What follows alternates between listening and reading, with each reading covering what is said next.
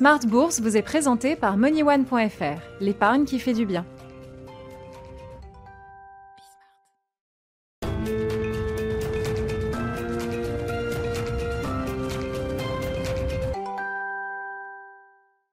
Smart Bourse, votre double dose quotidienne de marché sur Bismart en direct à la mi-journée 12h30 13h et la grande édition du soir en direct également.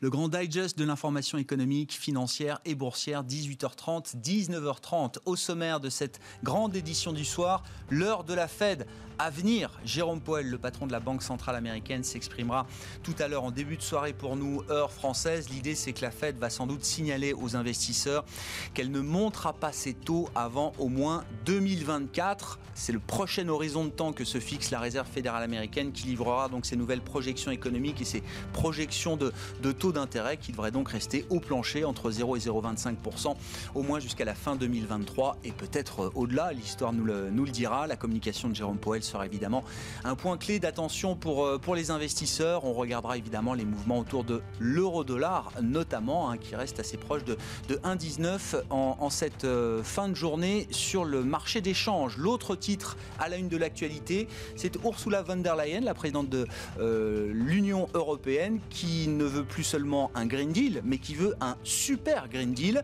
Ursula von der Leyen qui s'exprimait dans un, discours de l'état de l'Union, ou en tout cas la version européenne du discours de l'état de l'Union américain euh, devant, euh, devant le Parlement européen aujourd'hui pour indiquer qu'elle elle allait demander aux chefs d'État et de gouvernement d'intensifier encore plus les efforts en matière de limitation des émissions de gaz à effet de serre.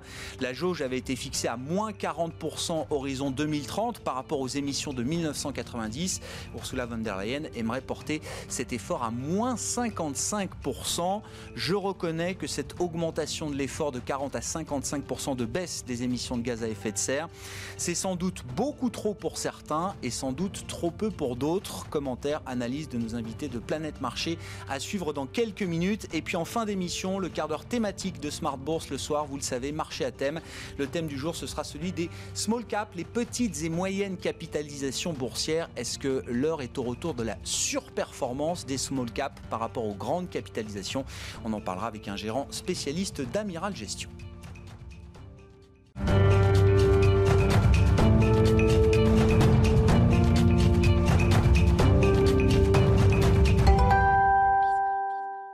Mais d'abord, le résumé complet de la séance du jour, les infos clés à retenir aujourd'hui sur les marchés. C'est comme chaque soir avec Nicolas Pagnès depuis la salle de marché de Bourse Direct. La bourse de Paris clôture en légère hausse ce soir. Le CAC 40 gagne 0,13% à 5074 points dans un volume d'échange d'un peu moins de 3 milliards d'euros.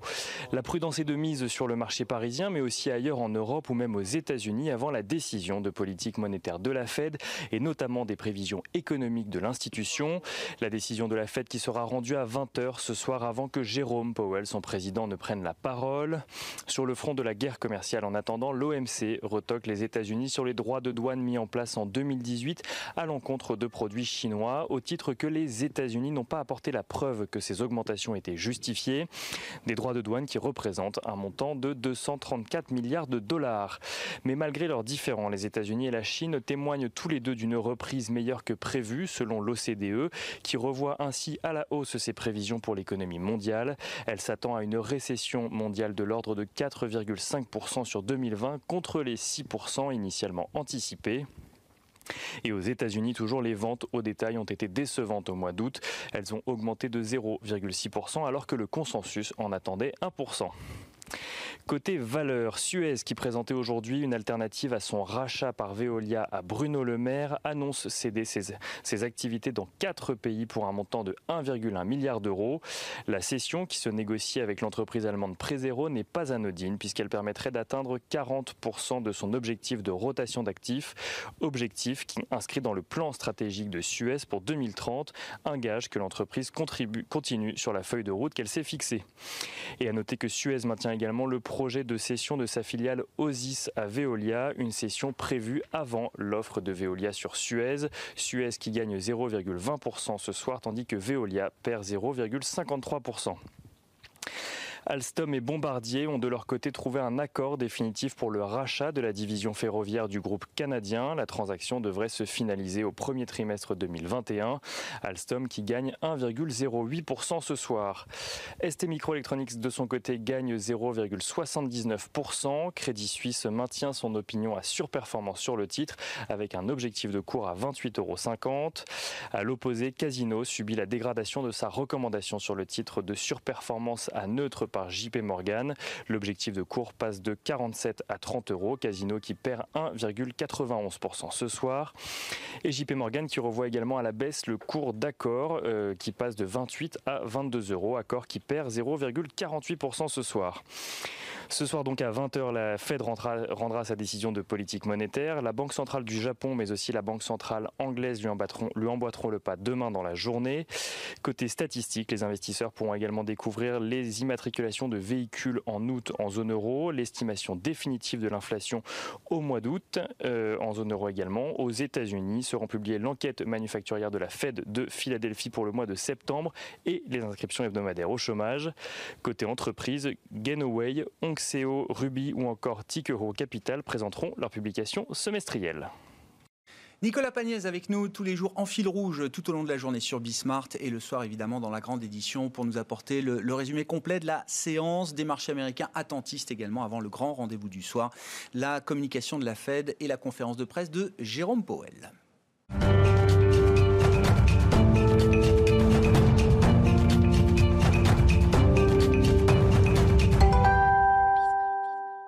Planète Marché, trois invités avec nous chaque soir pendant 40 minutes pour euh, analyser les sujets clés pour les investisseurs. Gilles Guibou est avec nous ce soir, directeur des actions européennes chez AXA IM. Bonsoir et bienvenue Gilles.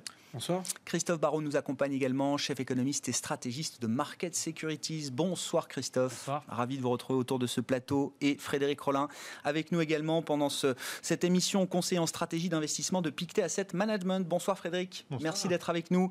Euh, on va parler de la Fed bien sûr, mais je voulais qu'on commence avec le, le Green Deal. Alors qui devient peut-être un super Green Deal dans la tête d'Ursula von der Leyen, puisqu'elle demande aux 27 d'accepter d'intensifier encore les efforts en matière de réduction des gaz à effet de serre, horizon 2030. Hein, L'effort était moins 40%, elle demande moins 55%. Elle reconnaît que cette augmentation de l'effort sera sans doute trop, euh, beaucoup trop pour certains, et sans doute trop peu pour d'autres, euh, Gilles. Bah, c'est vrai qu'aujourd'hui, le Green Deal, c'est quelque chose qui est assez fédérateur. Aujourd'hui, euh, tout à chacun peut, juger des effets euh, du réchauffement climatique. On commence à en voir euh, certains impacts euh, concrets. Et, donc, c'est vrai qu'aujourd'hui, c'est une évidence qu'il y a besoin de faire quelque chose.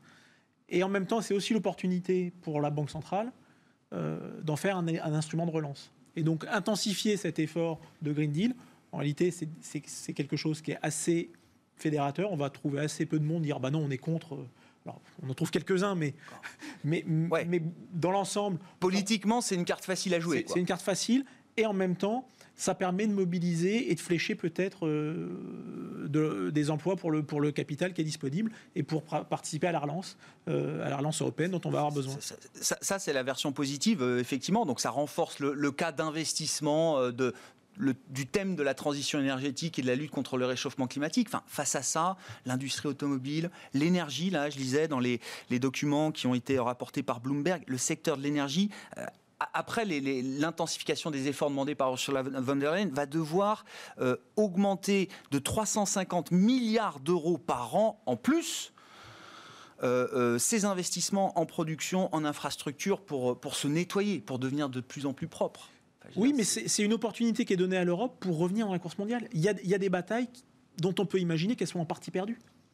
Quand on regarde, et je crois qu'on l'avait évoqué ensemble le, mois dernier, quand on regarde aujourd'hui le marché automobile ou plus généralement euh, ce que c'est que le marché industriel où il y a, besoin d'avoir des effets de levier et pouvoir amortir ces coûts de développement, de recherche sur des grandes échelles, aujourd'hui, on peut véritablement se poser la question de la capacité des sociétés européennes face à des sociétés chinoises qui sont émergentes à un moment donné où en plus elles font face à des ruptures technologiques parce qu'il y a l'émergence de la batterie et qu'en réalité aujourd'hui ça a déplacé la valeur de la voiture, ça a déplacé la valeur au sein de la, de la chaîne de valeur, puisqu'il n'y a plus de moteur, c'est la batterie qui prend une ouais. grande partie de la valeur. Donc on se dit, aujourd'hui, oui, on peut essayer de soutenir ces industries, on ne va pas les abandonner, il y a beaucoup d'emplois derrière, mais qu'en réalité, c'est aussi une façon de repositionner l'Europe sur un sujet sur lequel pour le coup, elle est peut-être un peu en avance. Parce que les États-Unis sont, pour le coup, officiellement sceptiques. Ce n'est pas, pas le cas de tous les États-Unis. Et certains, certains États euh, euh, seraient prêts, je pense, à, emboîter et à, déployer du capital sur, sur ces thématiques-là. Et, euh, la Chine a, d'autres problématiques qui, font qu'elle n'est pas tout à fait elle n'est pas encore tout à fait au, même niveau. Maintenant, il faut, se dépêcher parce qu'on l'a vu, la capacité de réaction de la Chine, quand ils se mettent à bouger, ça va très vite.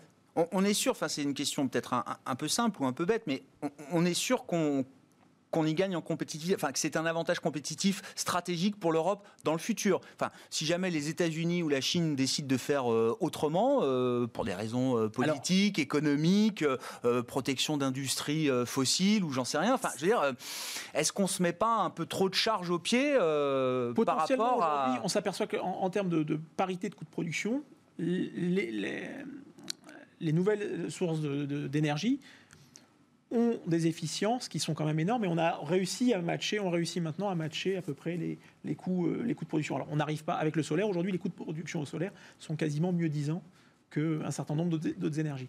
On a encore de l'efficience à gagner sur, euh, sur d'autres sources, notamment sur l'hydrogène, mais...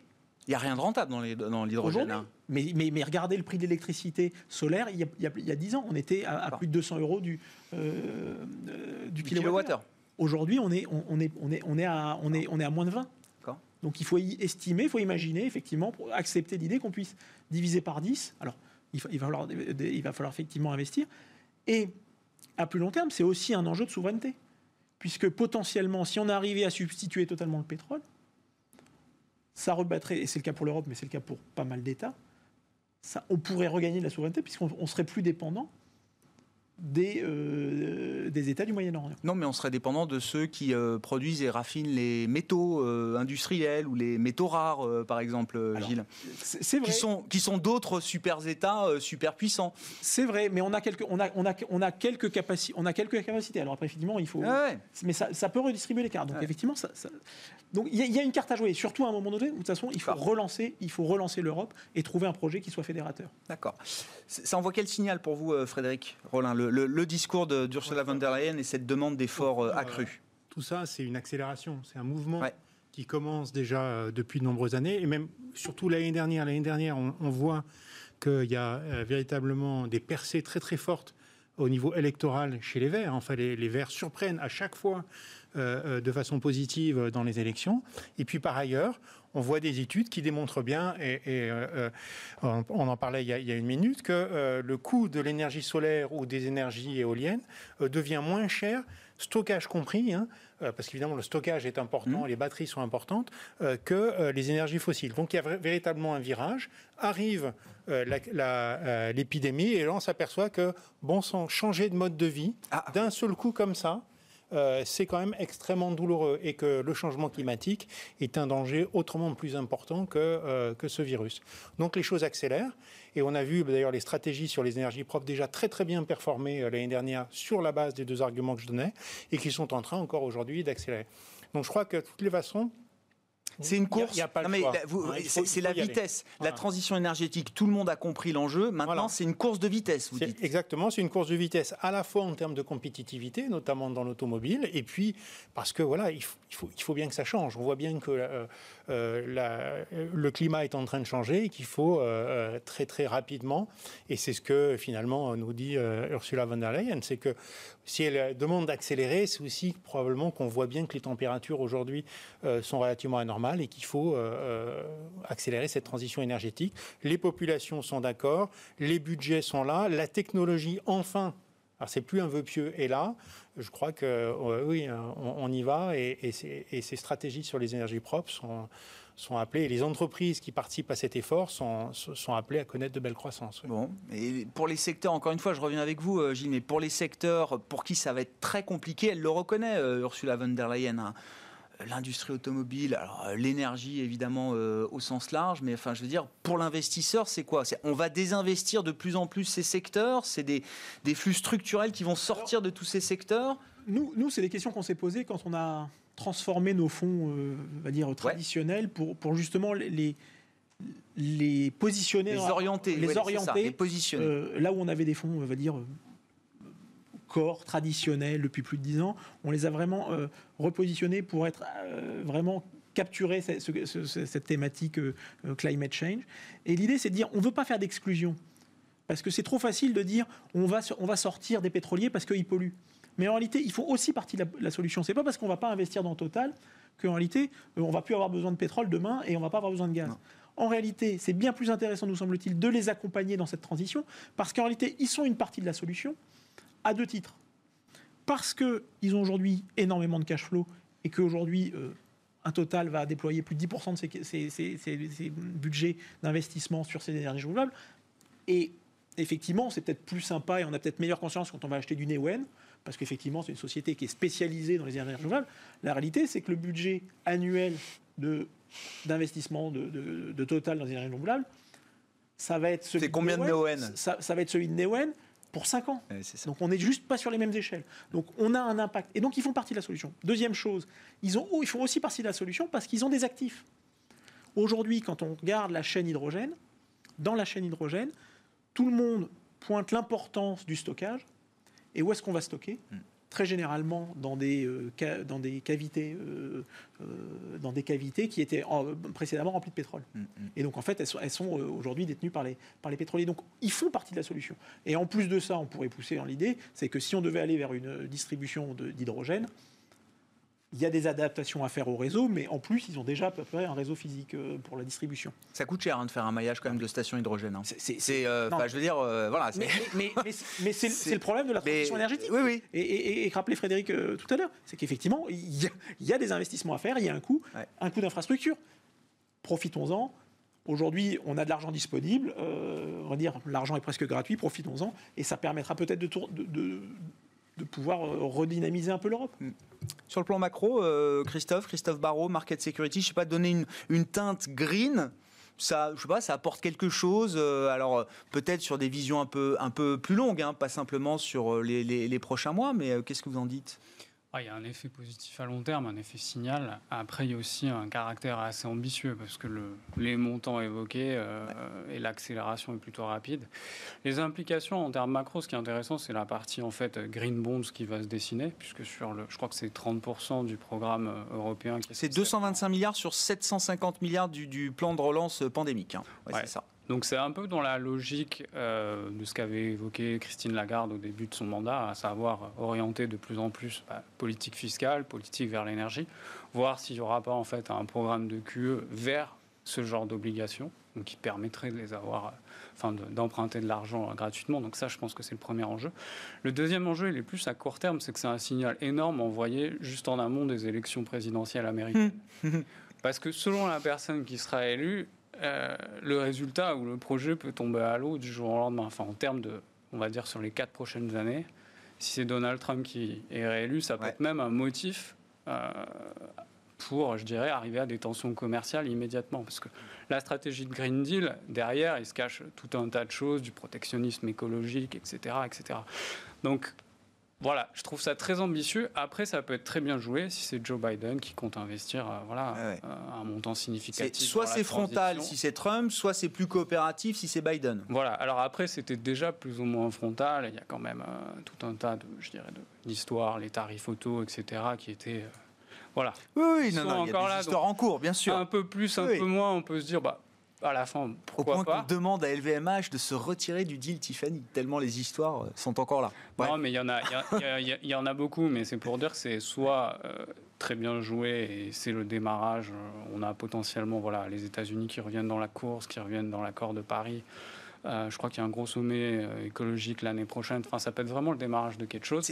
enfin, ça, peut recréer de la croissance potentielle plus que ce qu'on imagine aujourd'hui, euh, si on est justement sur des considérations macro, ou c'est avant tout un, signal politique. Et, prenons-le pour ce qu'il est. Il n'y a pas de, y a pas de, de, sujet là-dessus. Mais bah, macroéconomiquement, c'est plutôt positif parce que la problématique qu'on peut avoir aujourd'hui, c'est les thématiques d'investissement. On peut lever beaucoup d'argent, mais où est-ce qu'on va le mettre? Et d'une manière en fait, euh, je dirais plutôt optimale. Bah, ça aide à faire circuler l'argent en fait. Bah, je pense complètement. Et puis après, c'est vraiment là où les enjeux sont là. D'une manière ou d'une autre, si les États-Unis s'y mettent pas maintenant, ce sera peut-être dans 4 ans. Les Chinois, bon voilà, c'est un, un, mode de développement différent, mais à un moment ou à un autre, tout le monde va s'y mettre.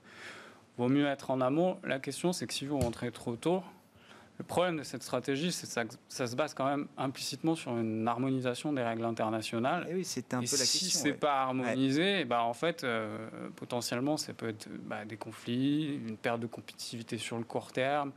Donc, c'est, je pense qu'il faut le bon timing, même si on est d'accord que normalement, on ne devrait pas se poser ces questions de timing et que l'urgence, c'est tout de suite. Il y, a, y, a, un rationnel, il y a un mur qui arrive, hein, celui du changement climatique, du réchauffement climatique. Et voilà, Ursula von der Leyen qui demande d'accroître encore les efforts. Euh, la, la, jauge de 40% de baisse des gaz à, émissions, des, des gaz à effet de serre, c'était euh, fixé il y a 5-6 ans seulement. Hein. Enfin, donc voilà, on voit quand même que les choses et, évoluent assez aussi, vite. C'est aussi peut-être une manière de, de, de, regagner un peu de, de grippe euh, sur, justement sur ces barrières douanières qu'on a laissé filer. En, en réalité, et en favorisant le moins disant euh, social et, euh, et, environnemental systématiquement. Aujourd'hui, euh, on n'accepte pas de faire le travail des, des, des enfants et on a, on a, mis certaines limites sociales dans nos pays européens et on accepte les mêmes produits produits dans ces conditions quand ils viennent de l'étranger. Aujourd'hui, à partir du moment où on impose le Green Deal, et implicitement ça veut dire mettre un prix du carbone, mmh.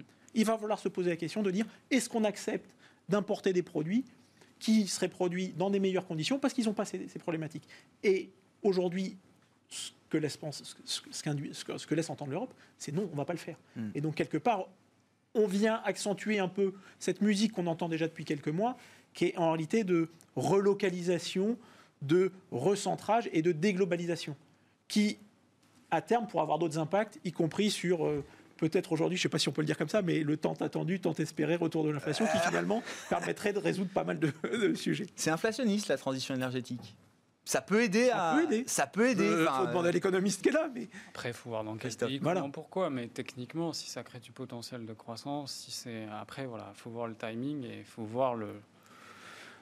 Ça peut créer de l'inflation, mais il faut voir aussi quel secteur. Parce que sur les voilà, des énergies traditionnelles, pétrole, etc. Il peut y avoir un choc à la baisse. Enfin, après, voilà. Ouais, pas, net, net, c'est pas si évident que non, ça. Je vois, je vois si Frédéric Rollin qui fait la moue, mais euh, oui, après, je pense que c'est très, ça, ça, va forforcément dans le bon ouais. sens, dans le terme investissement, créer des jobs à haute valeur ajoutée, etc. etc. Ouais, il y a un rationnel économique derrière, bien sûr, qu'on qu remet pas du tout en cause, mais c'est quand même voilà, il faut regarder les choses dans son, dans leur globalité. Alors, Frédéric, vous faites la moue. Non, enfin, comme ça, intuitivement, je dirais plutôt que c'est des inflationnistes, puisque on remplace, au fond quand même, il peut y avoir un petit peu d'aide, mais on va remplacer les énergies fossiles par les énergies propres, au fond parce qu'elles seront moins chères. Et en plus, ce sont des, des énergies qui potentiellement euh, sont porteuses de gains de productivité. Donc on peut imaginer, on peut imaginer, après il y a peut-être des limites dans la technologie, que petit à petit ce prix-là va décroître. Mais d'un autre côté, c'est vrai, que ça va libérer euh, pas mal de croissance économique, donc peut-être hein, de l'inflation à court terme, parce qu'il va falloir les trouver, tous ces ingénieurs. Mais oui. Il va falloir les payer. Donc peut-être de l'inflation à venir dans les euh, 3-4 euh, prochaines années, et puis quelques tensions, parce qu'après tout, est-ce que euh, arriver à ces objectifs-là, ça ne va pas devoir nous, nous obliger finalement à accepter peut-être des prix de l'énergie un peu plus hauts ben oui, moment. produire de l'énergie propre et, et voilà. vraiment propre de A à voilà. Z, euh, ça peut coûter un peu voilà. plus cher que peut, juste euh, pomper du pétrole dans le désert euh, saoudien. Bon, en même temps, on peut, en, on peut emprunter. Mais bon. Donc voilà. Non, non, mais un, un débat. c'est une discussion. on est d'accord. Bon, l'inflation, on en a parlé cette semaine. On ne refera pas le grand débat sur l'inflation. Quoique, si, il faut qu'on dise un mot de la Fed. C'est l'autre enjeu du jour. Alors, l'idée, c'est que la Fed va signaler qu'elle ne remontera pas assez tôt jusque fin 2023 ou au moins 2024. C'est le nouvel horizon de temps de projection que la Fed nous livre aujourd'hui, euh, Frédéric. Est-ce que c'est une nouvelle nouvelle pour les investisseurs? Est-ce que ça envoie un nouveau signal? Qu'est-ce que bah, à, mon sens, alors après, bon, euh, on, on, le saura bientôt, mais ce sera étonnant qu'il y ait vraiment du nouveau nouveau. Euh, à, la Fed. Effectivement, quand on regarde la remontée de l'inflation, la plus récente, ça a été 2015, grosso modo 2018, donc 3-4 ans, pour que l'inflation remonte de niveau proche de zéro à des niveaux au-dessus de 2%. Hélas, à l'époque, eh bien, dès que l'inflation euh, euh, tapait les 2%, c'était la panique à, la Fed, et donc fallait vite remonter ces taux. Maintenant, on le sait, même si on, a ce type de remontée de l'inflation, eh bien, la Fed probablement laissera filer l'inflation un petit peu. Donc, du coup, on se dit, voilà, 3-4 ans. Enfin, on verra. Euh, maintenant, moi, je, la, la, question que je me pose, c'est finalement l'approche des élections, en fait. Est-ce mmh. que la Fed au fond, peut être ou non influencé par l'approche des élections? Et j'avais remarqué un article l'année dernière de euh, Dudley, Bill Dudley, qui était Bien sûr. voilà, vice-chairman ouais. de la Fed. Il était patron de la Fed de New York, hein. c'était quand même le patron des opérations de marché de la Fed. Il a servi il a servi euh, euh, Yellen, il a servi Powell. Gros pilier de la Fed. Quelques mois, quelques semaines. Voilà. Et qui disait, après tout, Donald Trump, dans un article qu'il avait écrit, est plutôt un danger peut-être pour la croissance économique potentielle américaine, et puis aussi pour l'indépendance de la Fed. Et peut-être une bonne politique de la Fed, au fond, ça serait de faire en sorte, pour maintenir son indépendance, d'éviter que Trump ne soit réélu. Alors très agressif à l'époque. Hein, ça avait été extrêmement débattu. Hein. Oui, bien sûr, mais il faut il faut pas que la Fed cède à Trump. Il faut même que la Fed joue contre Trump pour évincer Trump de, de la Maison Blanche. Quoi. Donc là, évidemment, cet article ressort parce que c'est le moment. Et euh, on peut se poser la question. Euh, euh, voilà. En tout cas, si parmi les, les, les, gouverneurs, il y en a certains qui finalement ont écouté peut-être leur ancien mentor ou en tout cas une personne importante, peut-être ces gens-là ne seront pas très très pressés de faire quelque chose dans, de dans les semaines qui viennent de se mettre d'accord ah. sur en plus une notion quand même comment est-ce qu'on va fixer les objectifs Voilà, quel va être le, le, le, le type d'écart qu'on va accepter Combien de temps Donc, serait, moi, ça serait étonnant qu'on ait des réponses très précises à court terme. Donc peut-être une Fed qui est appelée à décevoir. Euh, pour, euh, alors, du coup, c'est un, un, oxymore, hein, puisque bon, si on sait qu'elle va décevoir. Oui,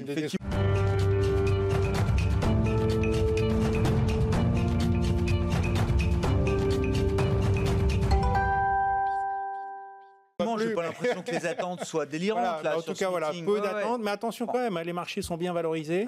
Elle a quand même plutôt marqué une pause euh, aujourd'hui dans l'expansion de son bilan. Elle est un peu moins derrière les marchés, les marchés euh, hésitent. Donc euh, voilà, on sait que probablement la Fed ne nous aidera pas et qu'on a les élections américaines qui approchent avec tous les dangers qui, dont on peut parler. oui, ça sera, c'est pas va décevoir, mais ça sera quand même une déception. Probablement. alors la séquence de début novembre, élection le 3, réunion de la Fed 4 et 5 novembre. Voilà. C'est même pas si on aura les résultats de l'élection pendant le meeting de la Fed. Donc ça, ça va être euh, quand même assez, assez incroyable. Euh, stratégiquement, qu'est-ce qu'on peut dire de la Fed? Et puis tactiquement aussi, euh, Christophe Barrault, avec cette séquence très politique qui s'annonce. Qui enfin, on est en plein dedans. Hein, En fait, il y a beaucoup d'outils pour communiquer ce soir. La question, c'est quel outil va être utilisé? Pour communiquer. Alors, sur l'horizon des taux d'intérêt, on sait qu'on aura donc les prévisions pour 2023. Les anticipations, euh, enfin l'anticipation médiane de taux pour 2023, on est quasiment sûr que ce sera encore. Il y aura peut-être trois personnes qui peuvent anticiper une hausse de taux, mais pas plus. Donc globalement, on va rester sur un zéro euh, jusqu'en 2023. C'est à peu près ce que le marché anticipe. Je crois que la première hausse de taux, ce serait 2023 et encore que. Donc euh, Probablement que ça va aller plus dans une confirmation de ce qui se passe aujourd'hui qu'autre chose. Attendre aujourd'hui, par contre, des détails tout de suite sur euh, la nouvelle stratégie. La nouvelle stratégie, à savoir le qu'est-ce que en fait modéré Est-ce que c'est 2,5 Est-ce que c'est 3 et surtout le timing, parce que sometimes, ça peut être 6 euh, mois, ça peut être un an, etc. Je rappelle juste la nouvelle stratégie, je ne suis pas sûr qu'on suive tous euh, à ce niveau-là de, de précision, mais c'est l'idée qu'on veut une inflation à 2% en moyenne. Et que pour ça, il va falloir laisser dériver l'inflation au-delà de 2% pendant quelques temps pour euh, euh, rattraper euh, l'absence d'inflation qu'on a eue pendant, pendant des années, en tout cas sous les 2% très largement. Exactement. Et si on regarde les discours en fait, de la majorité des membres de la Fed, on voit que certains ont quand même voilà, des idées tranchées et d'autres pas encore. Et je pense que sur un changement de stratégie comme ça, il faut un gros consensus. Ouais. Donc pour pouvoir donner des détails, je suis même pas sûr que si c'est pas dans le communiqué, je suis pas sûr qu'à la conférence de presse, il s'avance de manière précise là-dessus. L'autre point à regarder, en fait, c'est sur la forward guidance du QE. Est-ce qu'il y a des, enfin, quels sont les paramètres qui vont changer? C'est probable qu'aujourd'hui, en fait, le QE dans le dernier communiqué. C'est 120 milliards de dollars d'achat par mois d'obligations du Trésor et d'obligations privées. Hein. C'est ça euh, aujourd'hui? Pour être honnête, j'ai plus ouais, non, mais je, le, je crois que j'ai vu passer ce chiffre. Mais l'idée, c'est plus l'utilité du QE. Aujourd'hui, on disait voilà, c'est pour euh, fluidifier les marchés de crédit. Là, ça peut changer et se transformer en soutenir la reprise sur le long terme. Mm. Est-ce que dès maintenant, ils vont donner des chiffres, à savoir euh, est-ce qu'ils les modifient, est-ce qu'ils donnent des chiffres sur la maturité? On peut penser qu'aujourd'hui, ça fonctionne. Euh, c'est la fête de New York qui annonce les opérations sur les deux prochaines semaines.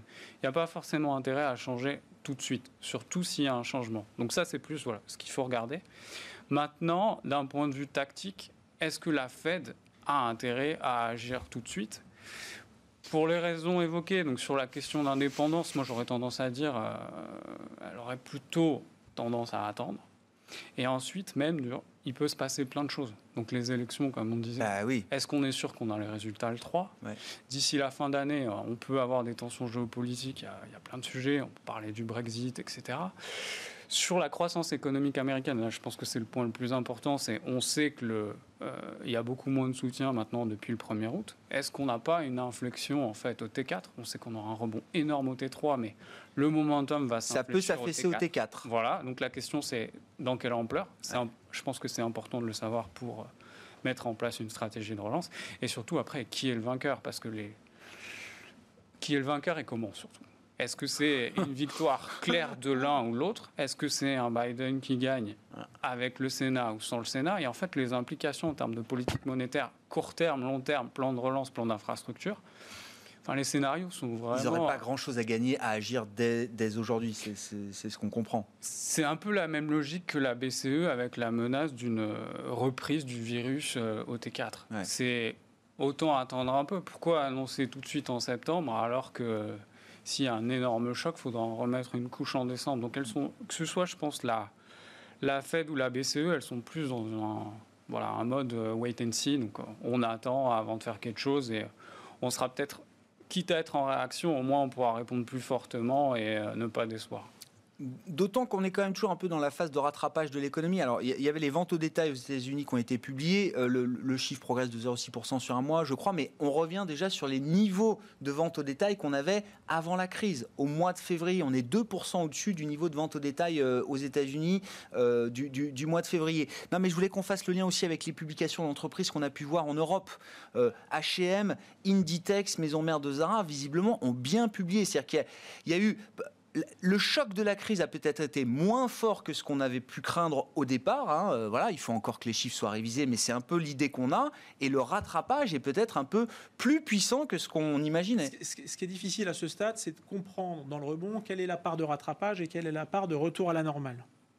À ce stade, euh, oui, il y, a un rattrapage qui s'effectue et donc qui conduit à ce rebond. La question, c'est à quel niveau on va se stabiliser une fois qu'on a si on prenait une, image restockée pour un certain nombre de choses, est-ce que finalement, bah, finalement, on ne va pas retrouver un, niveau euh, qui serait peut-être 5, 10%, 15% inférieur là où on était en début d'année? Aujourd'hui, c'est un peu tôt pour le dire. Et, en réalité, quand on discute avec les entreprises, ça peut varier d'un secteur à l'autre. Euh, on, voit qu'il y a des besoins qui sont, euh, qui sont des besoins, on va dire, qui ne peuvent pas être repoussés. Euh, on avait aujourd'hui un, échange avec Amplifon, qui est un vendeur de, de prothèses auditives. Eux s'attendent à avoir un Q3 qui soit d'ores et déjà équivalent à celui de l'an dernier. Donc il serait revenu. Rythme de croisière. Voilà. Et là-dessus, on peut imaginer qu'effectivement, il y a eu un peu de gens qui ne sont pas allés s'équiper pendant le Covid, donc ils ont un peu récupéré, mais qu'en réalité, derrière, ils ont une activité qui est assez récurrente. Mm, mm. Sur ce type d'activité, on va dire, où il n'y a pas d'enjeu, et qui, et qui n'est pas lié en réalité au pouvoir d'achat, parce qu'en plus, ils ont une clientèle qui est assez peu sensible au cycle économique, effectivement, on peut retrouver assez vite les niveaux. Pour toutes les activités qui sont liées à l'activité économique et où potentiellement on pourrait souffrir de la réduction des plans de soutien aux États-Unis, euh, des plans de soutien des gouvernements aux États-Unis parce que euh, les, les, ménages arrêtent de recevoir leurs chèques, euh, en Europe parce que on a repoussé où on a demandé aux entreprises de repousser les plans de licenciement. on va repousser jusqu'à À un moment donné, quand les entreprises vont pouvoir reprendre leur activité normale, est-ce qu'on ne risque pas d'avoir un ajustement? Donc aujourd'hui, ce niveau de reprise d'activité qu'on a constaté qui est fort mm. euh, et, qui explique pourquoi on a plutôt revu à la hausse les chiffres économiques global, la question c'est est-ce que ce niveau-là, il n'est pas un tout petit peu inflaté par ces plans de soutien? C'est un peu tôt, à mon sens, pour le dire. Euh, quand on enlèvera les béquilles ou un peu de soutien, qu'est-ce qui restera vraiment je pense, que le T4, euh, je pense que le, T4 nous donnera une indication un peu plus précise. Mais le T3, il y a certainement un effet rattrapage qui, qui, vient un peu inflater ces chiffres-là. Bon, sur, un mot sur les ventes au détail, quand même. impressionnant. En moins de six mois, on est revenu, aux États-Unis en tout cas, sur les niveaux de consommation, en tout cas à travers l'indicateur de vente au détail, sur les niveaux d'avant-crise, et même un peu au-dessus déjà. En fait, c'est assez propre aux pays développés parce que euh, en Europe, en rythme annuel, que ce soit juin ou juillet, en rythme annuel, c'est positif. Donc l'idée, c'est qu'il y a vraiment une stratégie sur les pays développés qui était de protéger les revenus. Au même moment, avec le confinement, il y a eu une baisse de la conso et donc un surplus d'épargne accumulé énorme. Et ce qui se passe, en fait, dans, grosso modo, dans tous les pays développés, c'est qu'il y a un rebond massif de la consommation des ménages sur les biens, euh, où on voit qu'on repasse euh, sur certains au-dessus des niveaux de février. Et donc, on va avoir une contribution extrêmement forte au T3. La question, c'est justement, est-ce que ça perdure au T4 et à mon sens, euh, à mon avis, on risque d'avoir un petit, euh, une petite inflexion à Ah la ouais. baisse parce que bah, le niveau de stimulus ne sera pas le même sur un plan fiscal. On voit déjà, si on prend l'exemple des États-Unis, il y a une inflexion à partir du début du mois d'août. Si on prend même, ne serait-ce qu'en France, on voit qu'on aura, par exemple, tendance à temporiser avant le plan de relance de 2021. Donc il peut y avoir une fenêtre de tir en fait au T4 où il y a une inflexion. Donc en Europe, aux États-Unis ou dans d'autres pays développés qui ont euh, mis en place cette stratégie-là. Frédéric, si vous voulez ajouter quelques points, euh, je vous en prie, mais je voulais qu'on parle du Nasdaq quand même, pour finir. Ah, parlons du Nasdaq. Bah oui, parce que Le... Non mais voilà, tout a été dit. Non mais été dit, oui. Euh, sur le Nasdaq, peut-être qu'on a déjà tout dit, mais je veux quand même qu'on en reparle. Le, le trade le plus populaire de l'histoire. C'est-à-dire le l'enquête mensuelle euh, Bank of Merrill Lynch auprès des, des- des gérants nous montre que jamais le positionnement long tech US, alors pas spécifique Nasdaq, mais être acheteur de la tech US, c'est un trade qui n'a jamais été aussi populaire, surpeuplé même disent les Américains. Oui, c'est. On est euh, confortable avec ça ou pas? alors, justement. Est-ce que c'est la définition d'une bulle déjà? Est-ce que ça suffit à qualifier une bulle ou pas forcément? Alors, euh, non, pour nous, non. Pour nous, c'est pas une bulle. Il y a, il y a des raisons pour lesquelles euh, ce trade est, populaire, voire très populaire. Euh, c'est tout simplement, la première, c'est que ce sont des sociétés qui ont vraiment délivré. Hein, euh, on a vu des taux de croissance très importants à travers les années. Et si vous avez, vous dites par exemple, oh là, le- cette valeur est euh, 20% trop chère, ce qui est quand même pas mal, hein, eh bien dans un an, assez probablement, si elle n'a pas bougé, c'est-à-dire que vous avez fait le rendement du 1 an zone euro, eh bien vous vous retrouvez avec une société correctement valorisée, une belle croissance à attendre. La question, c'est est-ce qu'on n'est pas en train d'intégrer 20% de croissance par Alors, an à l'infini? Parce que voilà. qu'elles aient des résultats, ça, tout le monde est d'accord, euh, Frédéric. Alors, on, on commence à intégrer voilà, un certain, un certain Ouais. nombre d'années. Et mais pourquoi est-ce qu'on intègre de plus en plus d'années de croissance? C'est tout simplement pour nous parce que les taux ont fortement baissé. Je voulais, c'est que aujourd'hui, quand vous, quand vous investissez sur une valeur de croissance, si par ailleurs vous avez un placement qui vous rapporte 10% par an, eh bien, vous allez appeler le directeur de cette entreprise vous lui dire voilà, moi je fais 10% sur mon truc, quand est-ce que tu as de la croissance? Vite, vite, vite. Quand vous avez 0% sur votre, sur, sur votre obligation, eh bien, vous avez toute la patience d'attendre un certain nombre d'années pour investir, pour euh, conserver la valeur. Donc c'est vrai que les valeurs de croissance ont tendance à surperformer quand les taux baissent. Et vous voyez bien aujourd'hui, vous avez une reprise cyclique et les taux remontent pas. Hein, et donc, vous avez un petit peu le meilleur des deux mondes sur ces techs où il y a quand même la demande qui est en train de reprendre et pour autant, les taux ne remontent pas et donc euh, les valorisations sont, euh, sont inflatées. Quand est-ce que les taux vont remonter? Il n'y a pas de Je raison pas. que ça change. Voilà. Alors, nous, malgré tout, hein, malgré toutes ces bonnes raisons Ouais. d'acheter euh, ces valeurs, on a quand même commencé à prendre nos bénéfices. Pourquoi? Pour la raison que euh, vous évoquez, c'est-à-dire que Trop de il y a quand même beaucoup de monde et peut-être Trop de monde des, voilà, des gens quoi. qui vont peut-être finalement euh, être un peu moins courageux, un peu moins résistants, euh, parce que peut-être ils ont racheté au plus haut, notamment, euh, au moment où ça peut commencer à baisser. Donc le marché peut-être sur ces niveaux-là est fragile, mais pour nous, c'est véritablement, enfin plutôt l'attente Ouais. euh, d'une opportunité d'investissement. Alors, ça sera bon. Est-ce que finalement on va revenir sur ces niveaux-là ou un peu plus bas, on espère Euh, On verra, mais pas pas l'idée d'une d'une bulle et il faut il faut partir, mais plutôt l'idée voilà de se repositionner momentanément pour revenir. Peut-être bientôt sur le marché, parce que pendant ce temps-là, euh, voilà, si vous avez 20% de croissance, ben chaque trimestre vous en faites 5, c'est quand même pas rien. Bon, sur le Nasdaq, un commentaire, euh, Gilles? Bah, On a déjà dit beaucoup de choses, hein, mais. le, le seul élément que, que j'ajouterais et, et- et qui en fait pourrait inquiéter un tout petit peu, c'est de se dire aujourd'hui effectivement, on comprend qu'il y a de la croissance. Maintenant, on est peut-être un peu complaisant parce qu'on oublie pa- parfois les risques. Et je ne suis Il n'y pas a plus de prime de risque sur le Nasdaq. il n'y a plus de prime de risque. Fini. Et malgré tout, je ne suis pas sans penser qu'il y a des risques et on ne les regarde pas, et, pas forcément là où on, est- où- où on croit. Pas forcément sur la capacité de ces boîtes à croître. Parce qu'effectivement, elles sont au cœur de nos, nos vies aujourd'hui et de nos transformations. Alors, d'abord, le taux de croissance va fatalement finir par par baisser simplement parce qu'elle est de plus en plus grosse. Donc ça, ça c'est mécanique. Mais néanmoins, il faut quand même garder en tête que ces entreprises de la technologie en règle générale ont bénéficié d'une sorte d'absence et de taux d'impôt pour un certain nombre et de régulation pour un autre. Et qu'on arrive à un moment politique où, parce que les gouvernements sont désargentés et parce qu'on voit des tensions sociales monter partout, on se dit bah, finalement, est-ce que c'est encore tenable? Alors, il y a quelques années, euh, euh, on avait pointé le fait que c'était euh, quand même un peu étrange de voir des Uber qui pouvaient faire appel à, à des chauffeurs sans devoir payer les charges sociales. Ils ont dû les réintégrer aux États-Unis. pas plus tard qu'avant-hier, l'Espagne a émis le projet de faire d'instaurer une taxe sur les messageries alors largement euh, avec un lobbying assez fort de, de Téléfonica derrière, en disant mais en fait ils font le même métier que nous. Les messageries, Messenger, WhatsApp, euh, des, plateformes quoi. Voilà. D'accord. Mais ils n'ont pas le même cadre réglementaire. Donc ces, sociétés qui font énormément de bénéfices pourraient à un moment donné se voir amputer une part de le bénéfice parce qu'à un moment donné, il y aura un peu plus de réglementation. Et c'est peut-être encore plus vrai pour tout ce pour, tout ce qui touche la fintech. Les banques aujourd'hui, les banques sont dans des secteurs en grande difficulté parce que les taux sont bas, mais également parce qu'ils font face à énormément de régulations. Notamment parce qu'il faut avoir des charges en capital pour protéger l'épargne. Aujourd'hui, ces fintech, elles n'ont pas encore ces régulations. Ce moment réglementaire, il est, il est proche ou c'est du, du, c'est de la longue vue C'est de la longue vue. D'accord. Mais, mais, comme toujours, quand on est face à des, à des trades qui sont largement euh, partagés, oui. Il suffit de l'émergence d'un risque pour qu'il y ait une réaction qui soit très forte. Et donc, il n'y a pas de risque sur ces sociétés à, à, très non, Je comprends. Mais il peut y avoir une réaction épidermique très violente à très court terme. L'effet moutonnier, dans un sens, et alors, après, quels seront les déclencheurs et quand?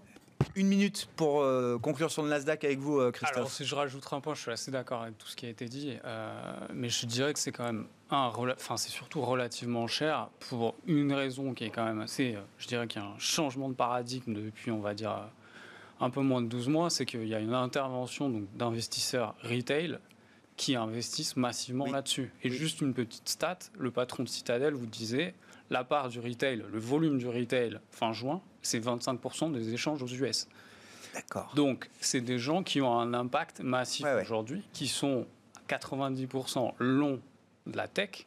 Donc, on a je dirais pas une bulle parce que je rejoins les arguments de Frédéric, mais on a une surévaluation parce que ces gens-là ne regardent pas les critères que nous, euh, qui conseillons des investisseurs institutionnels, vont regarder. Donc ils rentrent dedans sans regarder les fondamentaux, les bénéfices, etc. Donc à très court terme, on a, je dirais, une surévaluation qui pourrait disparaître si à un moment ou à un autre, cette part des investisseurs retail revient à ce qu'elle était historiquement. je comprends. 10% de baisse du Nasdaq, ce qu'on a vu là il y a 10 jours, c'est pas, euh, ça purge pas justement euh, ces positions-là. Ne serait-ce que sur l'activité des options, on voit que voilà, deux jours après, on est revenu sur les mêmes niveaux et qu'ils sont toujours là et qu'ils ont plutôt euh, moyenné à la baisse. Le retail, 25% des échanges fin juin sur le marché américain, qui est un gros hedge fund américain, c'est ça Oui, qui justement récupère l'order flow de, tous les brokers retail. On s'arrête là pour ce soir, messieurs. Merci beaucoup d'avoir participé à Planète Marché dans Smart Bourse sur Bismart. Christophe Barrault, Market Securities, Frédéric Rollin, Pictet Asset Management et Gilles Guibou, AXA IM.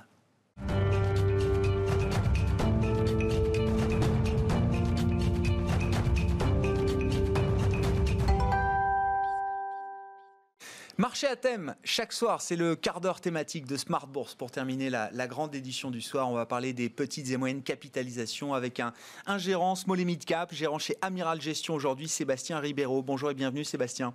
Bonsoir Grégoire. Ravi de vous retrouver. je, ne sais pas, oui, vous avez fait une petite coupure d'un an. Euh, enfin, vous êtes un gérant de la place connu. Vous étiez chez Karen Finance pendant très longtemps. Aujourd'hui, mhm. chez Amiral Gestion. Vous vous êtes offert un petit break d'un an. Exactement. Tour du monde. J'ai eu la chance de pouvoir faire ça. On peut faire ça dans vos métiers, euh, Sébastien? On y arrive. On y arrive, a priori. Et donc, vous avez repris euh, portefeuille chez euh, Amiral Gestion, là, il n'y a pas très très longtemps, sur les valeurs françaises, plutôt, plutôt small et mid. Un mot peut-être d'Amiral Gestion, votre nouvelle maison Oui, c'est une société de gestion, alors qui est très connue aussi sur la place. Bien sûr. une société de gestion totalement indépendante. Le, le capital est aux salariés, aux dirigeants et salariés.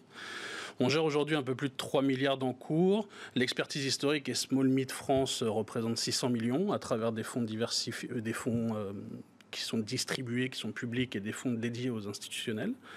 Et la, société s'est développée sur de l'obligataire, sur des actions internationales, notamment européennes et asiatiques. On a un bureau de recherche à, Singapour et on commence à avoir une belle expertise. Le fonds phare de la maison, le plus gros fonds, est, est un fonds plutôt monde, small mid, oui, small mid, grand large, section grand large. Et euh, donc voilà, une, une, nouvelle une nouvelle aventure pour moi qui. eh ben, entrepreneuriale, indépendante, 3 milliards en cours. Euh, la question que je vais vous poser, Sébastien, on a 10 euh, minutes pour y répondre, c'est est-ce que c'est le retour de la surperformance des small et mid cap en France, en Europe? Chaque jour qui passe, on s'en rapproche, j'espère. C'est vrai que ça fait un moment maintenant, parce que depuis, depuis 2018, on a, on a quand même des performances qui sont en absolu assez, assez mauvaises. En relative, depuis même un an auparavant, depuis 2017, on est en sous-performance assez marquée sur les large caps. J'ai pas vérifié, mais je crois qu'on n'a pas connu ça, euh, une période aussi longue de sous-performance. Euh, mm. Historiquement, j'ai pas l'impression que ça soit déjà produit, ouais. produit, ça me semble. Je réfléchis comme ça, mais je pense pas. Euh, donc voilà, D'accord. C'est-à-dire plus le temps passe, plus on se rapproche du moment où les small caps vont retrouver leur surperformance. Le, fameux phénomène du retour à la moyenne qui, existe réellement. Alors après, c'est vrai que depuis l'été notamment, on a, constaté que les small caps revenaient un peu.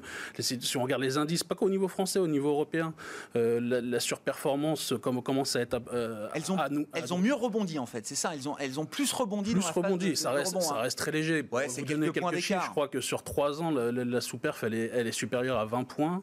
Et là, on a peut-être regagné un ou deux points euh, ces derniers mois. Ouais, ouais, Qu'est-ce qui porte potentiellement Alors, euh, la surperformance est, historique hein, des, small cap versus les larges, et on va dire que les deux, trois dernières années ont été voilà, une, parenthèse, anomalie, j'en sais rien, mais une parenthèse effectivement dans cette trajectoire de, de surperformance. Qu'est-ce qui, dans le contexte actuel, là, peut être un moteur de surperformance justement pour ces marchés de petites et moyennes capitalisations? Bah, Je pense que le moteur de base, c'est la valorisation. Aujourd'hui, on a atteint des valorisations, euh, vous savez, parce que c'est pas non plus, c'est pas qu'une sous-performance, il y a eu une baisse aussi. Donc on atteint des, et puis les, les, les, sociétés ont continué de se développer. Donc on est sur des niveaux de valorisation qui sont extrêmement faibles.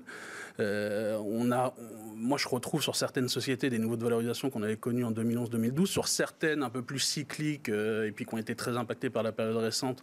On peut même trouver des valorisations qui sont plus basses que celle de 2008-2009. Donc c'est des forces de rappel qui sont très fortes. Mm. Alors après, dans tout, ce qui, dans tout ce qui a fait baisser le marché, il y a aussi le moteur des flux, le ralentissement de la croissance des BPA. Alors bon, le moteur des flux, on a l'impression que ça s'est un peu calmé, mais c'est vrai depuis le début de l'année. On est, on est toujours dans, dans, dans, dans, quelque chose de plus ou moins flat en termes de flux, mais on n'est plus dans des grosses vagues de rachat qu'on avait pu connaître, mais c'était déjà le cas, je pense, aussi en 2019. Et après, il y a le moteur économique qui peut refaire de redémarrer, mais objectivement, avec l'épisode qu'on vient de connaître, avoir un avis sur l'économie à 18 mois, en tout cas un avis positif, c'est un peu compliqué. Euh, le, voilà, en tout cas, mais la force de rappel valorisation qui, est quand même quelque chose d'assez important. Hein. Nous, nous c'est ce qu'on appelle la marge de sécurité, c'est ce qui nous rend confortable dans les investissements à très long terme.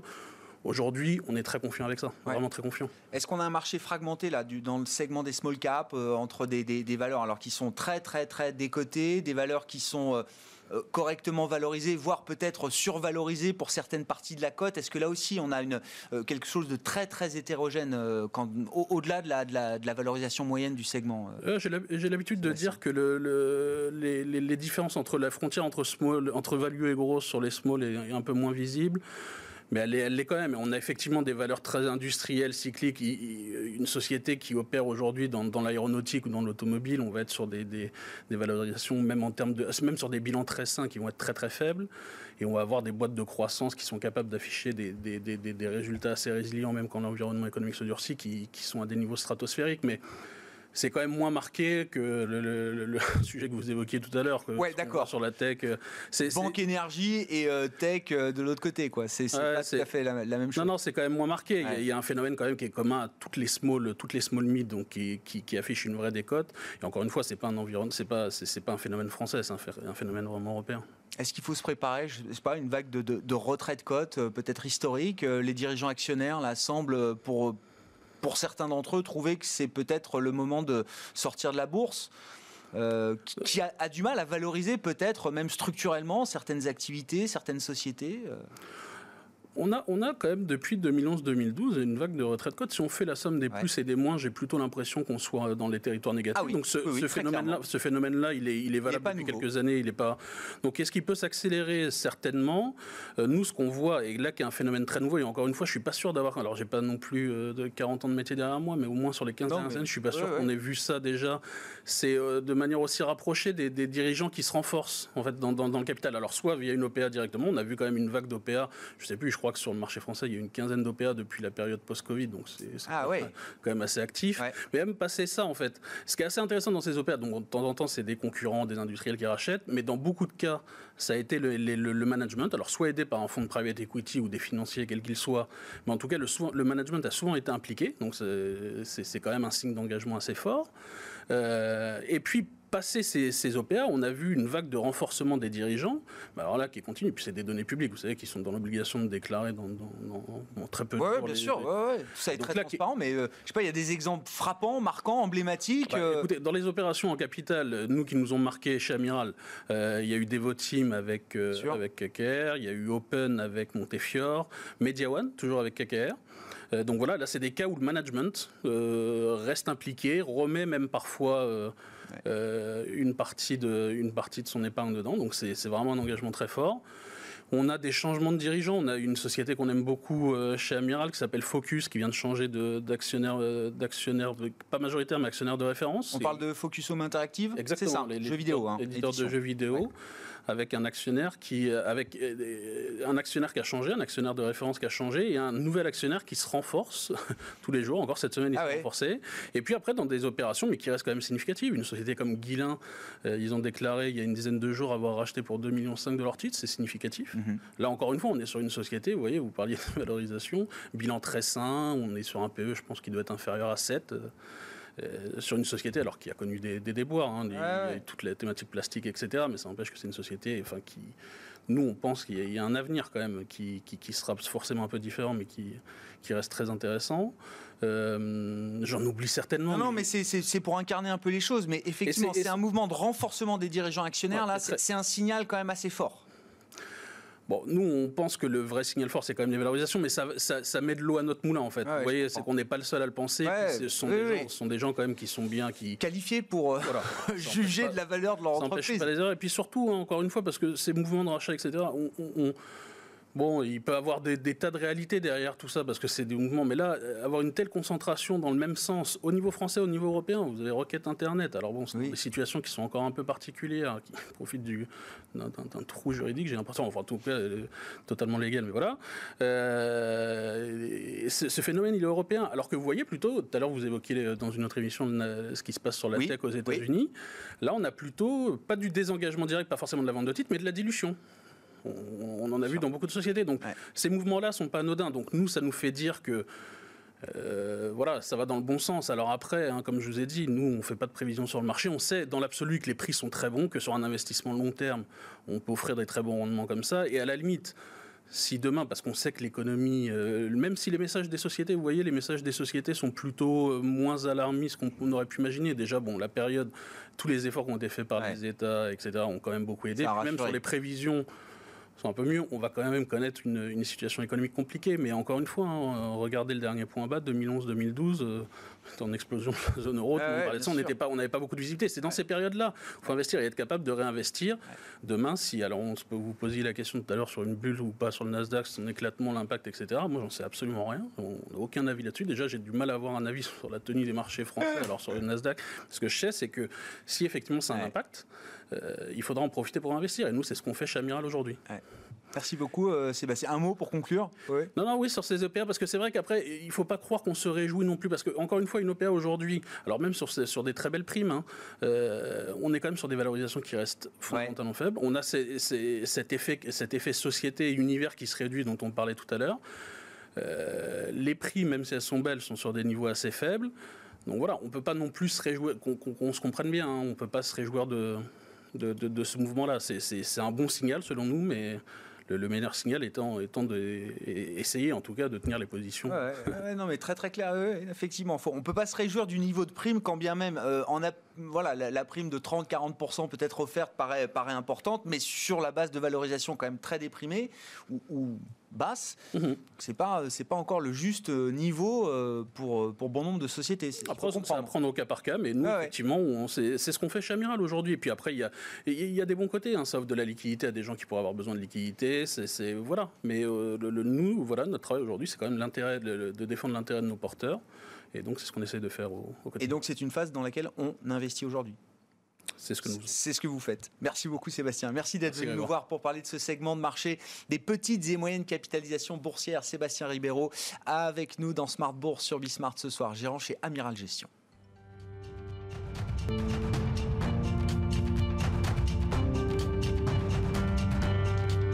C'était Smart Bourse avec MoneyOne.fr, l'épargne qui fait du bien.